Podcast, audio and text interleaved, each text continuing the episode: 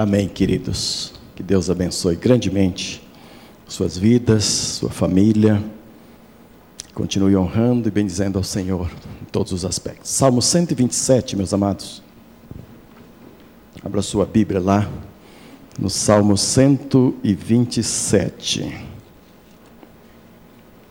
Salmo da família. Os dois salmos juntos, 127 e 128, tratam da família. E eu quero hoje tratar um pouquinho a respeito da família também. E o Salmo 127 diz assim: olha os seus versículos. Se o Senhor não edificar a casa, em vão trabalhos que a edificam. Se o Senhor não guardar a cidade, em vão vigia a sentinela.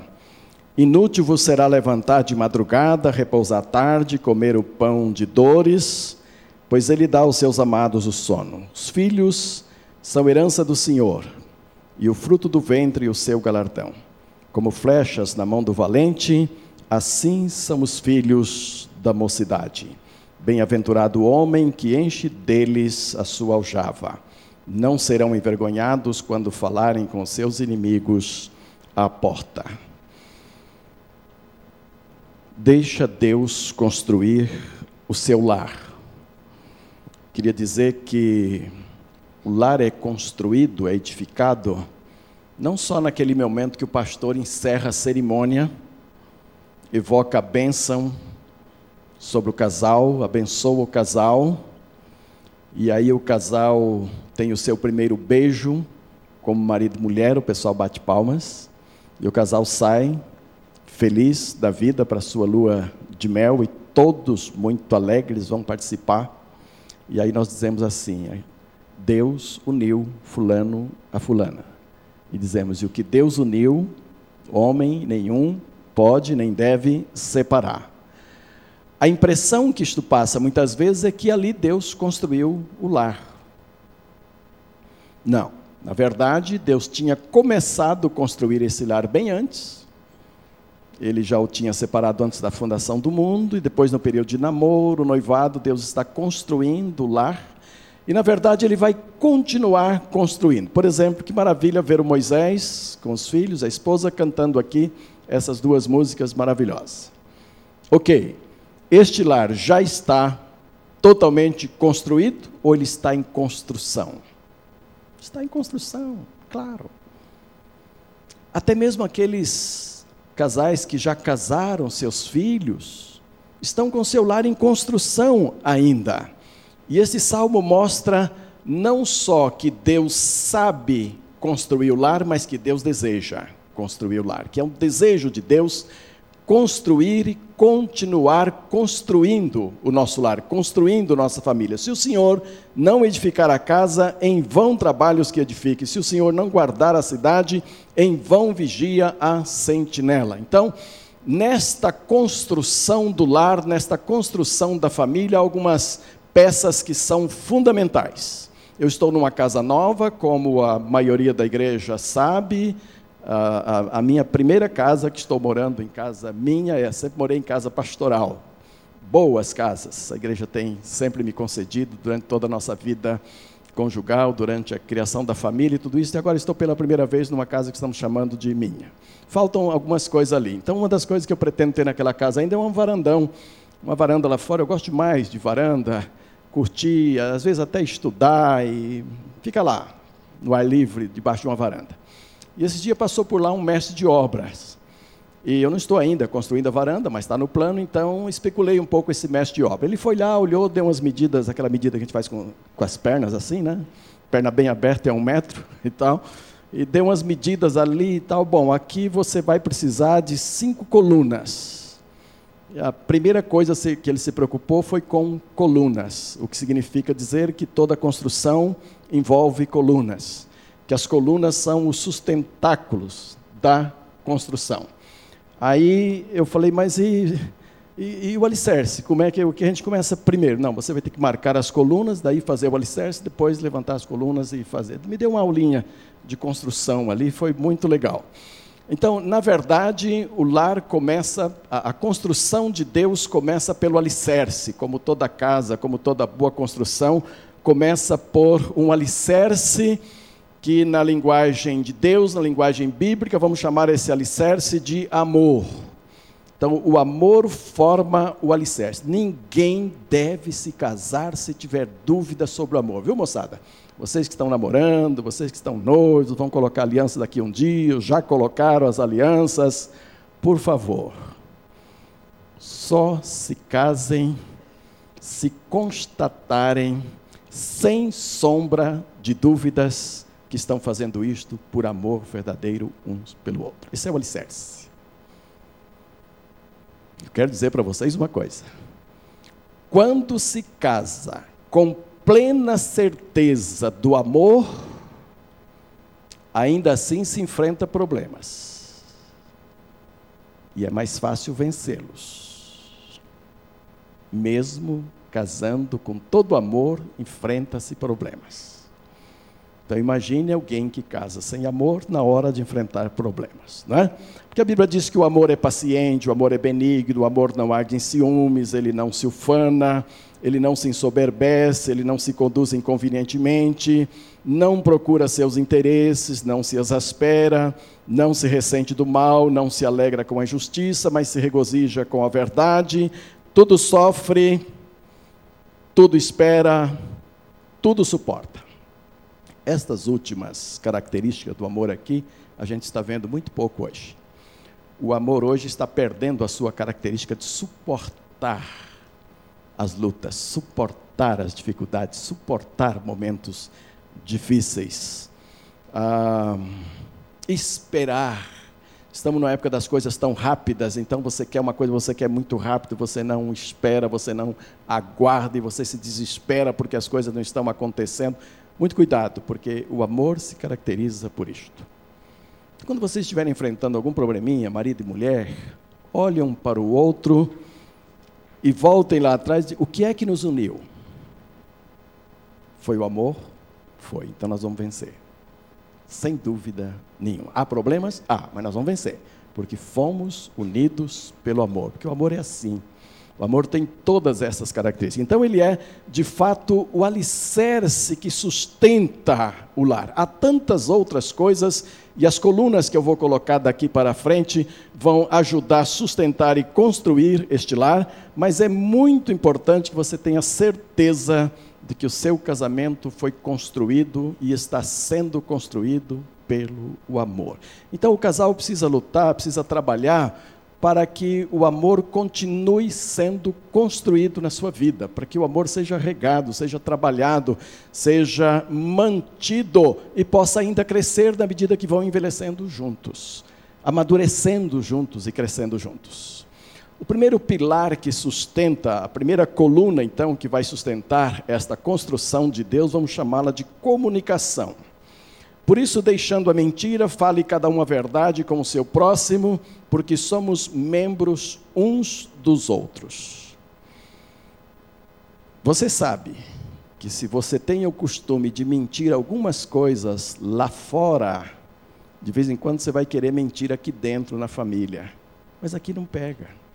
Aqui não dá. Na família não dá. Na família é preciso dizer a verdade. E Paulo aqui está mandando dizer a verdade uns com os outros na igreja. Mas na família também. Aliás, o crente não deve mentir em lugar nenhum, não é? Mas ah, esta comunicação sincera, esta comunicação clara, esta comunicação sem sofisma, sem, sem mentira, sem segundas intenções, é que vai ajudar uma família a viver a vida toda, até que a morte separe. E que vai unir o casal cada vez mais. É muito importante que essa comunicação seja sincera o tempo todo entre o casal. Ah, aquele marido que descobre, que descobre que a comunicação da esposa não é verdadeira em todos os aspectos, é um trauma tremendo. É uma dificuldade muito grande. E aquela esposa que descobre que o camarada está lá no telefone dizendo que está numa reunião de trabalho, e depois ela descobre que ele estava num barzinho com uma amiga de trabalho, com uma colega, fazendo hour, para depois chegar em casa como é que ela vai recobrar confiança neste homem que diz a ela que estava numa reunião, mas na verdade não estava? Talvez não houvesse problema nenhum de estar com uma colega de trabalho conversando, desde que ele dissesse: Olha, saí do trabalho, Fulana está querendo resolver algumas coisas comigo e nós sentamos aqui em tal lugar, estou aqui na esquina tal, em tal lugar, conversando com uma colega de trabalho, estou ajudando. Ah, isso sim. Isso é verdadeiro. Ela pode pegar o carro, chegar lá, tomar um refrigerante juntos e tal, e ajudar até resolver o problema da colega. Mas quando você diz que você está em trabalho e, na verdade, está começando a paquerar alguém, isto é muito sério no casamento. Então, a comunicação tem que ter essa, essa clareza também a, a comunicação precisa ser entendida. A, o valor da comunicação não está exatamente no comunicador, naquilo que a gente comunica. Está no receptor, naquilo que você entendeu. O comunicador, às vezes, se esmera para colocar o que está na sua cabeça de forma clara. Mas quem está do lado de lá recebendo, sofreu ruídos do caminho, sofreu interferências do caminho e entendeu mal a sua comunicação. Isto é um problema seríssimo no casamento. Por exemplo, o sujeito liga para a esposa: Oi, querida, você já chegou? Que bom que você já está em casa. Olha, estou lhe avisando que eu vou chegar um pouquinho mais tarde, porque ainda estou enrolado com uma papelada aqui no meu escritório. Ah, mas assim que chegar, nós vamos ter pouco tempo, talvez uma meia hora, e logo depois sair para o compromisso. Ele acha que falou tudo o que precisava falar, até porque estava com pressa, estava trabalhando, enrolado com uma papelada e tal. Ela recebe essa comunicação e imagina uma porção de coisas mais. Ele vai chegar querendo um banho rápido, ele vai precisar de roupas prontas e eu devo estar pronta, porque logo daí vamos sair. E ela arruma isso, a roupa fica pronta, o banheiro está desocupado, ela já tomou seu banho, ela já está pronta e tal, ela está imaginando isso e ele chega com fome. E eles não vão jantar fora. O compromisso é de trabalho, não é de jantar. Mas ela imaginou que iam jantar fora. E ele chega e vai direto para a cozinha. Mas você não fez o lanche? Não, não tem nada para comer, nós só temos meia hora. A questão era: vou tomar banho, comer e sair. E começa uma briga que estraga toda aquela noite. Sabe por quê? Porque a comunicação não foi completa. Outros comunicam de forma deficiente. Comunicam a mensagem codificada, que só ele está entendendo qual é o código, do lado de lá não está entendendo o código, e então, sem entender o código, o outro lado não se prepara convenientemente, e depois vem bronca em cima. Não é? Quer ver uma comunicação que eu entendi, talvez não tenha sido perfeita? Há uma secretária nova lá em casa, e ontem eu separei uns peixes para comer hoje. E ontem eu tinha o dia todo fora. Então disse para ela: a senhora vai limpar esses peixes, dá um banho nesses peixes. Depois de limpo e cortado, dê um banho de limão nele. Aí lava na água e aí volta, tempera e deixa na geladeira que nós vamos comer esse peixe amanhã. Quando chegamos à noite, eu olhei na geladeira e vi a vasilha lá, e lá estava o peixe dentro da vasilha. Eu não fui ver com o dedinho e senti um pouquinho se estava temperado ou não. Simplesmente vi o peixe lá cortadinho e tal, percebi que tinha lavado com limão, ótimo. Hoje fomos para a nova sede e depois fomos correndo para casa fazer o peixe. E aí, quando fomos ver o peixe, simplesmente não estava temperado. A mulher entendeu que era só para cortar, preparar, dar um banho de limão e guardar. Quer dizer, a minha comunicação não foi completa, embora eu acho que eu tenha dito. Deu banho de limão e tempera, mas isso às vezes complica. Quando você bota muita informação ao mesmo tempo, às vezes complica. Então o peixe estava lá, preparadinho, só não estava temperado. Como nós temos DNA japonês, todos nós em casa, então fica fácil, porque bota um shoyu na mesa e um limãozinho resolve o problema. O peixe torna-se temperado. Então foi um almoço delicioso, foi tranquilo. Né? Agora, o que não pode é amanhã receber a secretária lá e dar-lhe uma bronca. O que é que ela vai dizer? Não, eu entendi que o senhor pediu para limpar, passar limão, e deixar pronto para domingo. E foi o que eu fiz. Ela entendeu isto. Então não dá para brigar. Você tem que examinar como é a sua comunicação. Às vezes é necessário perguntar aos filhos: entenderam? E às vezes eles vão dizer: entendemos. E às vezes você vai ter que dizer: entenderam o quê? Para ter o feedback completo, o que é que entenderam. E de repente, na volta, no feedback, você vai perceber que os filhos não entenderam. Embora tenham dito que sim. Na verdade, não entenderam patavina nenhuma, como diria alguém. Não é? Então, a, a, a comunicação é essa coluna que precisa estar sempre atualizada no casamento, na família e tudo. E às vezes a vida pós-moderna vai tirando todo mundo de to todo mundo e não dá tempo, e de vez em quando você tem que fazer uma coisa para poder conversar, tem que fazer algo. E vem mais uma lá de casa. Eu estou ficando mais, mais aberto de coração, entendeu? Os irmãos me conhecerem melhor. Ontem à noite eu já estava na cama, e já estou podendo botar pijama, então eu estava de pijama, já na cama, para dormir. Teresa chegou e disse assim: Vamos dar uma saidinha com os dois filhos. A Bianca não pode ir porque ela é missionária, ela tem outros compromissos. Mas vamos sair com os outros dois e tomar um lanchinho. Gente, o que eu mais queria era dormir. Eu estava pronto para dormir. Eu já estava deitado para dormir. Meu corpo vai ficando quentinho quando eu vou dormir. Já estava começando a aquecer, entendeu? Já estava ficando quentinho. E eu não precisava comer mais nada, eu estava bem de alimentação. Era deitar, dormir e esperar o dia amanhecer hoje. Mas aí ela disse assim: vamos sair um pouco com os dois filhos, conversar um pouco com eles, vamos espairar um pouco com eles. Vamos. Levantei, tirei o pijama, botei roupa de passeio e tal. E já estava mexendo nos carros para sair com o carro. Vamos lá. Foi tão gostoso. Comi tanto. Não sei por que a gente come sem fome às vezes, entendeu? Só porque o ambiente era diferente, a gente estava curtindo os filhos ali, comi, entendeu? Foi legal demais.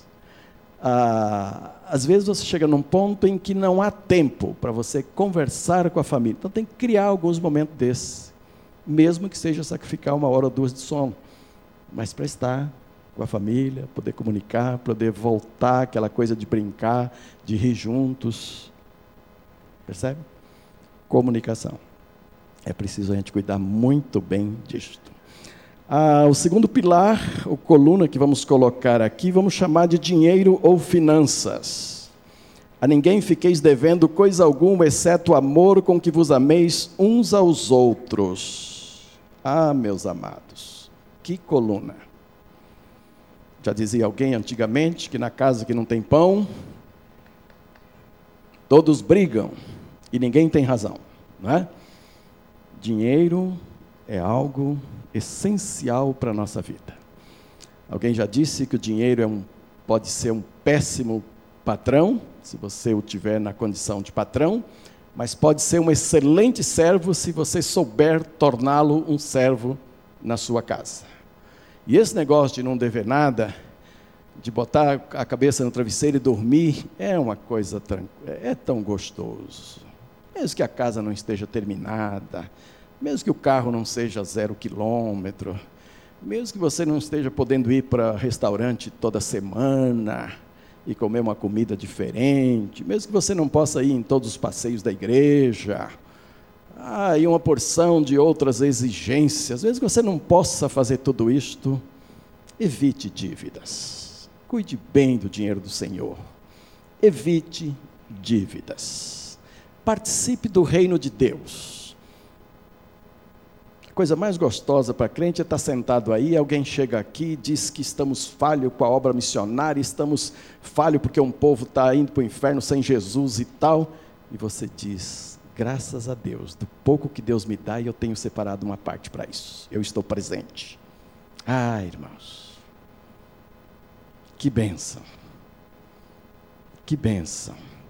Não prometa nada aos filhos, mas digam a eles que se Deus abençoar, se Deus der condições, vocês vão ajudá-los lá no final do ano, sem promessa, sem dizer nada. Orem a Deus com eles e pode ser lá que no final do ano cada um vai ter um presentinho, porque Deus abençoou, você soube cuidar das finanças, então você pode fazer isso sem promessa, sem dívida, mas você pode dar aquele momento de regozijo para a sua família, entendeu? Mas cuidando bem do dinheiro. Saiba que o dinheiro é, do Senhor, não só os 10%, mas 100% é do Senhor. Saiba que você é só mordomo desta bênção que Deus nos dá então, direcione isto de tal forma que ele não seja um pesadelo na sua vida. e que você esteja liberado sempre para atender ao Senhor quando Ele pedir, ah, esteja liberado para cumprir os seus compromissos. Você não precisa dar calote em ninguém, você só precisa adequar o seu orçamento, a sua vida, aquilo que você ganha. Tenha alvos diante de Deus para a vida financeira, que Deus vai te abençoar grandemente nisto. O terceiro pilar aqui chamamos de sexo. Digno de honra entre todos seja o matrimônio, bem como o leito sem mácula, porque Deus julgará os impuros e adúlteros. Só sobre esse ponto eu falaria um tempo inteiro de uma mensagem, mas eu vou correr. Muito cuidado, amados. Cada vez estamos chegando a momentos mais difíceis sobre esta questão. E hoje, até dentro das igrejas, já há correntes totalmente liberais e que entende que sexo cada um faz como quiser, no tempo que quiser, do jeito que quiser. Não é assim não. Não é assim não. Há princípios há coordenadas que vêm de Deus a respeito, há ensinos que vêm do Senhor e que são para abençoar a família, que são para abençoar os participantes, são para abençoar todos. Então, tenhamos muito cuidado com isto. O governo entendeu agora que o setor público deve ensinar já cedo na escola sobre sexo. Então editou uma cartilha em que pré-adolescentes já vão estudar e vão aprender muitas coisas a respeito não há por que julgar o governo. Do ponto de vista governamental, do ponto de vista ah, do dever do Estado, ele está preocupado com algo que está acabando com a sociedade. Meninas tendo filhos aos 12 anos, 11 anos, 13 anos, 14 anos, uma estatística enorme. O governo está querendo evitar isto, que traz muito gasto para os cofres públicos, muitos problemas para a família, muitos problemas para as meninas, e o jeito do governo fazer é isso que ele encontrou não está totalmente errado. Está preocupado com uma questão social muito séria. Só que nós que conhecemos a palavra, nós que conhecemos os princípios, sabemos que o governo estará na intenção boa de realmente ajudar a sociedade, prevenir problemas sociais muito sérios, ele estará adiantando ainda muitas coisas, estará tornando precoce muita gente. E qual é o papel da família nisto? Só tem um jeito, na minha maneira de ver. Corra na frente do governo, da televisão, dos livrinhos, das revistas que respondem essas coisas, nos escritórios, em todo lugar você encontra isso. Vá na frente, como família. Deixa seus filhos na frente, inclusive da escola, para que quando for aprender as coisas lá, ele esteja bem na frente não só no sentido de como as coisas acontecem, como deve acontecer, mas dos princípios de preservação que deve fazer parte da sua vida. Esses dias fui a um cartório, eu tinha que passar um documento, Teresa e eu. Fomos a um cartório passar um documento. O rapaz que nos atendeu, a sua mesa era um judeu. E quando soube que eu era pastor, gostou da coisa. E quis conversar com a gente enquanto se preparava o documento. Então quis saber que tipo de pastor que eu era, que tipo de igreja que eu pastoreava. Ele é judeu mesmo, que está esperando Jesus vir ainda, sabe? Daquele que não crê no nosso Jesus ainda, está esperando o Messias chegar e tal. Aí ele disse assim: Mas pastor, eu quero saber se o senhor é conservador, se o senhor realmente é contra o aborto, se o senhor realmente vai é, estar contra o governo nessas coisas todas que estão aí. E se o senhor se alia ao Papa, várias coisas que ele ensinou, como virgindade, como princípios da família, família em primeiro lugar e tudo isso, porque eu sou judeu, mas eu concordo com muita coisa que o Papa colocou. E eu disse, eu também. Tudo que é bíblico que o Papa colocou, eu concordo. E essas coisas são bíblicas. E essas coisas são bíblicas. Aí eu disse, algumas coisinhas não bíblicas e essa eu não vou concordar, porque eu sigo a Bíblia mas as coisas ensinadas biblicamente, estamos de acordo. E temos que lutar mesmo nisso. Sabe o que ele diz depois? Sabe o que ele disse? É que eu conheço vários. Estou feliz de conhecer o senhor, porque eu conheço vários evangélicos que só para ser contra o Papa, só para ser contra a Igreja Católica, estão ficando contra todas estas coisas, todos esses princípios só para ser contra a igreja católica. Gente, o que é isso? Que tipo de evangélico é este? Que maturidade tem esse povo? Que conhecimento bíblico tem esse povo? Então, amados, este é um pilar muito sério. O casal precisa se conservar puro e precisa permitir que Deus construa esta relação cada vez mais. O casal precisa confessar pecados nesta área da mente. Adultério não é só não é só o ato em si com alguém com quem você não é casado, mas a pessoa que se volta para a pornografia, a pessoa que fica vivendo de filmes pornográficos, a pessoa que entra na internet e vai procurar sexo virtual e tudo isso, já está sendo infiel ao seu companheiro, à sua companheira. Já está participando de uma, de uma certa forma de adultério e que certamente cairá no adultério logo mais ali na frente. Sexo é um presente de Deus, santo e que deve ser preservado santo na relação do casamento e que Deus está disposto a ajudar você a construir uma relação pura uh, e construir um pilar que realmente seja bênção na sua vida de marido e mulher. E para aqueles que são solteiros, meus amados, aguardem. Aguarde esta bênção para o casamento, nada de adiantar as coisas. Você só será abençoado aguardando o dia para estas coisas. Você honrará a Deus com isto. Ah, mas agora não se pode falar porque é vergonhoso.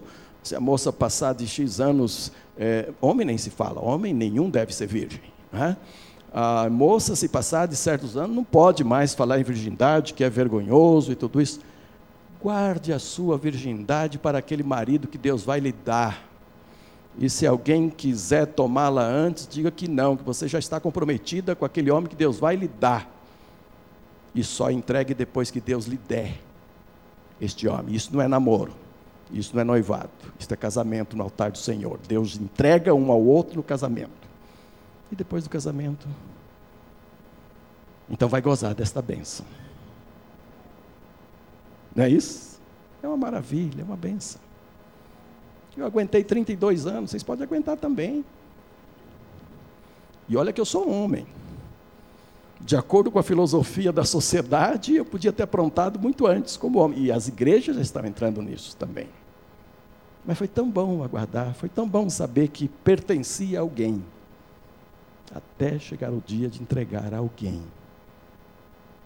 Porque aí Deus abençoa também esta área. O quarto pilar, estamos chamando aqui de fé. Não se turbe o vosso coração, credes em Deus, credes também em mim.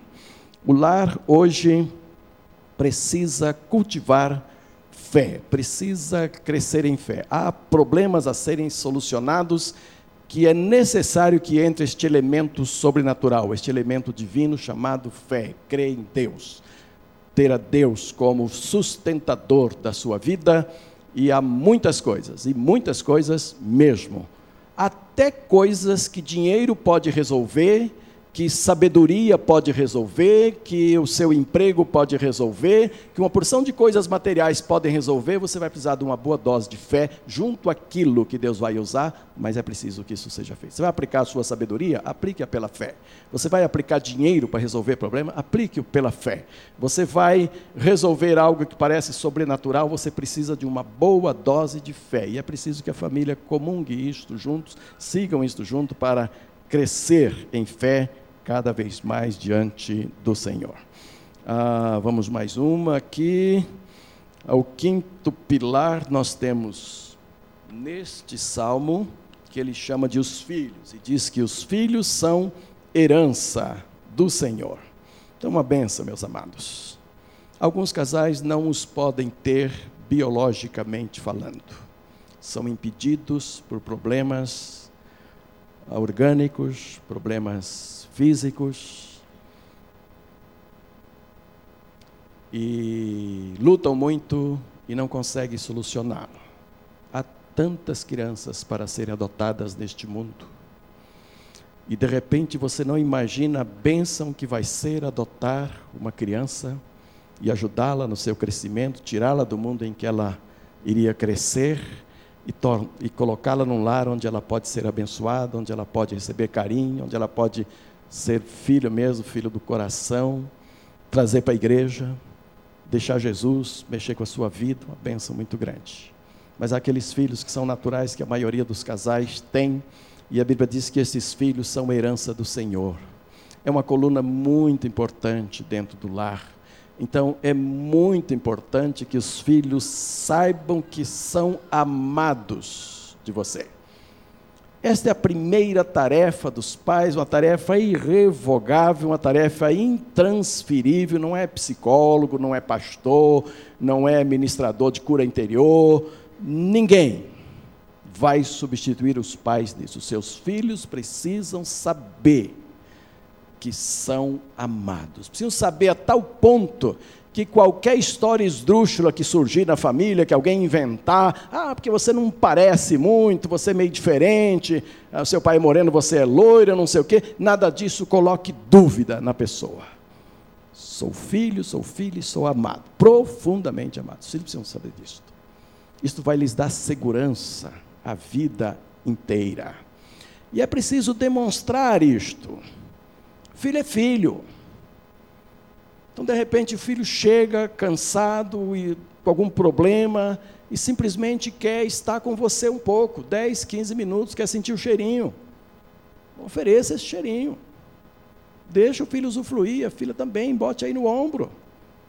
Construa uma cama forte que comporte todos ali por algum tempo e fiquem lá curtindo os filhos, porque eles precisam disto a vida inteira mesmo depois que se casam, e muito bem casados, e muito bem resolvidos, e que estão vivendo independentemente dos pais, de vez em quando vem aquele telefonemazinho, e ele não está pedindo nada, não está pedindo peixe, não está pedindo taco, não está pedindo comida, não está pedindo nada. Mas você, como um bom pai, com uma boa mãe, percebe ah, se eu pudesse ir lá agora e comer uma comidinha com vocês. Pois venha, venha, venha correndo. Vamos fazer alguma coisa aqui, mesmo de última hora, vamos comer juntos, vamos conversar. Tal. São filhos. Mas também são heranças do Senhor. Então os filhos precisam aprender caminhos que os leve a Deus, através dos seus familiares, através dos pais, caminhos que os coloquem em direção de Deus. Por último, todo lar que Deus constrói será dependente o tempo inteiro da graça de Deus. Nenhum lar vai poder estar bem construído, bem firme no Senhor, se menosprezar a graça de Deus. E aí então vocês têm a casa construída, bonita, gostosa de se morar. Saibam de uma coisa: que esta casa vai precisar sempre de reformas, de manutenção. Senão ela vai deteriorar, senão ela vai estragar, senão ela vai exigir despesas muito caras mais tarde. O lar é assim também. Pode chegar num ponto que está bonitinho, está certinho, está maravilhoso, tudo na medida, tudo bonitinho, tudo certinho.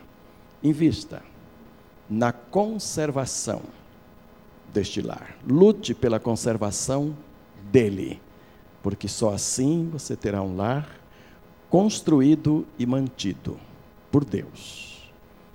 O grande construtor dos lares, o único que constrói bem. Então, se o Senhor não edificar a tua casa, você estará trabalhando em vão, estará se esforçando em vão. Então, deixa Deus. Dê lugar para Deus, construir o seu lar. Baixe sua cabeça e vamos falar com Deus neste momento. Amado Deus e querido Pai, eu quero te louvar pelas muitas famílias que estão hoje à noite aqui, pelos muitos casais que estão conosco, pelos casais de noivos, pelos casais de namorados, por aqueles que estão buscando formar o seu lar. E por aqueles lares, ó Deus, onde falta um cônjuge, onde o homem está assumindo sozinho, ou a mulher está assumindo sozinha os seus filhos. Quero pedir também por estes lares a bênção do Senhor, para que a tua presença esteja ali construindo dia a dia esses lares para a honra e glória do teu nome.